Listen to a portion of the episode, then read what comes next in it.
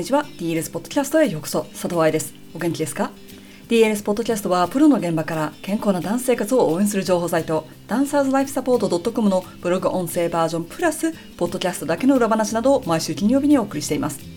今週のポッドキャストは先週先々週の続きとなっています。とは言っても知らなければついてこられないというような勉強ポッドキャストではないためもしよかったらエピソード425426を先に聞いてもらったら流れが分かりやすいよとだけお伝えしておきますね。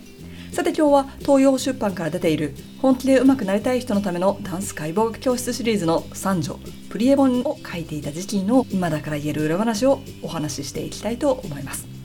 この子が私が一番好きな子なんだけれども一番売り上げが低くて Amazon レビューも少ない子です。もしこの本を持っていたら Amazon レビューを残していただけませんか？これからお姉ちゃんになる現時点で末っ子なのでちょっと拗ねていると思ってあげてください。スタンス本ターナード本は DLS の誕生日である8月1日に出版されました。でもプリエ本は11月1日に出されました。理由は私の入院があったから。正確には入院したのは11月19 20、21 どうだったかな？だったので本の後ではあったのですがオーストラリアの公立病院の関係上手術日を選ぶことができなくて本の準備をしている最初の方ではまだいつ手術をするのかが分かっていなかったからです。お手紙が来てこの日に術日が決まりましたよってなるの。私立の病院だとこちらで日にちが選べるんですけどね。なんで手術をしたのか？子宮内膜症という病気のレベル4の治療のためです。レベルは1から4までなので最後までやりきった感がありますが稀に見るひどさで手術も6時間以上かかったそうです。私は寝ていただけなので分かりませんが。子宮内膜症という病気を聞いたこともない人もいると思うので簡単に説明すると子宮の内膜の病気というような言葉に聞こえるんですが実は子宮内膜という組織が存在する場所ではないところに増えていってしまうという病気です。簡単に言うとがんのようなイメージでいいんでしょうか。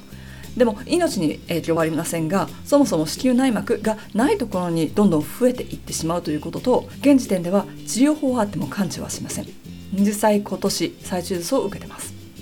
さあ本題に戻りましょう。この時の話はすでに過去のブログなどでもしているため軽く飛ばしていきますがどんな様子だったのかを知りたい人は手術前の様子は愛さんについていこうという YouTube のビデオそして術後は今も話題に上がることがある幻の2019年12月の愛さんとティータイムをどうぞ。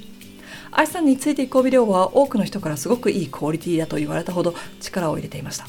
なぜかというとビデオ編集とか YouTuber という仕事が自分が好きなのかを試していた時期だったからです。やってみた結果私はリアルタイムで皆さんとつながることができるライブでお話しするのは好きだけどビデオ編集はとっても嫌いだと分かりました。試してみないと分からないことはたくさんあります。クラシックバレエが好きだと思っていたけどコンテをやってみたら大好きになって現在はコンテメインのカンパニーを探しているという話を過去に冬季バレエ講習会を受講してくれたことこの夏お茶をした時に聞きました。知ってると思ってた体の知識健康の大切さ初めて自分が怪我をしたり気持ちがとても沈んでバレエと向き合えなくなった時期にようやく分かったとも彼女は言ってました。愛さんから学んだと思ってたのにまだ分かってなかったと。私自身も偉そうにだから言ったのにとは言えませんでした。出版というプロセスにはかなり慣れてきた3冊目でしたが今回の大きな学びは健康第一。知ってるとやってるは違う。この言葉は何度も DLS ユニバースには出てきます。DLS ユニバースって何かというと DLS のブログセミナーポッドキャストなど DLS が作っているさまざまなエリアっていうことです。知ってるとやってるは違うという言葉を言っている DLS ユニバースの真ん中にいる私もここ最近とも言えるであろう2019年の年末にまだ分かっていなかったようです。分かってなかったというか学んでなかったというか甘く見ていたというかさっき術後は今も話題に上ることがある幻の2019年12月の愛さんとティータイムをどうぞって言ったじゃない。なんで幻なのかと言いますと術後2週間くらいだったのかな。で初めて行った Facebook ライブだったんですが2週間経ったし手術医には2週間経てば普通の生活に戻れるよと言われていたのでライブくらいできると思ってたんだけどあまあ甘かったですねメイクはしたんだけどそこで力尽きて結局パジャマとガウンでライブしかもすぐに疲れてしまうからライブは30分そして後から皆さんに「愛さん大丈夫か?」と思いながら見てたと言われました。本来なら術後6週間は飛行機に乗っていけないと言われていたのですが1月の来日セミナーと本の先行予約イベントがあったので4週間ちょっとで日本に戻りました。ちゃんとお医者さんに聞いてからは飛んだんですけど今思えばどうして休むスケジュールを組んでなかったのかと自分に対しお説教モードに入りたくなります。もちろん答えは本の出版があったしセミナーがあったし先行予約イベントがあったから。なんだけどダンサーたちに休みなさい。体の声を聞きなさいと言っておきながら自分でできていない例ですよね。休めないと思ってたけど休めなかった。ではなく休まなかったという表現が正しいです。I can't と I won't は似て非なるもの。ロックダウンで外に出られないというのはできない。仕事が休めないからというのは休まないという選択をしたということだからやらない。私を含め多くの人たちがこの言葉を混合しているように聞こえます。レッスン休めないんだ。イエスって言っちゃったからこの企画を延長できないんだ。生徒さんが待ってるから休めないんだ。バレエをやってるから痛くて仕方ないんだ。これらは I can't ではなくて I want です。できないではなくやらないという選択を自分がしているだけ。誰もあなたの首にナイフを突きつけてやらなかったら命に関わるとは言ってないんです。選んだのは自分。でも I can't を使えば責任を感じなくて済むんですよね。仕方ないよね。しょうがないよね。できないよね。そう言っちゃえばそれ以上考える必要もなければ自分で責任を取る必要もない。特に本人は休まないことで責任を取ってると思っちゃってるもんだからお門違いもいいところです。私の大好きな言葉の一つ人生にとって健康は目的ではない。しかし最初の条件なのである。は武者の工事実篤さんのものですが彼の人生論のフローズにはそれだけではなく健康の価値は病気して初めてわかる。しかし健康になってしまえばもう健康のことを忘れる。忘れるというところが面白いところだ。人間の目的は健康にあるのではなく地上でなすべきことを完全になしていくにある。と続くそうです。これはプリエ本の執筆でもずっと考えていました。本の中にも何度もリハビリという言葉が出てきますし3章のエクササイズ部分にはジャンプができない時など怪我している時にできるエクササイズをご紹介しています。ダンサーにとって怪我をしないことがゴールではないんですよね。それは踊るというゴールのための最初の一歩なんです。もちろん怪我をしてしまうことがいけないとか怪我したあなたはダンサーになる資格がないと言ってるわけではありません。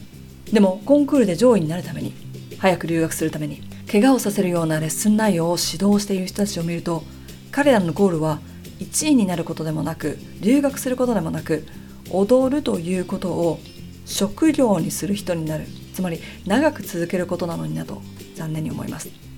痛みをプッシュすることが努力だと思っているダンサーもこれだけ踊ってるんだから痛くて当たり前でしょと思っている保護者も全てそう。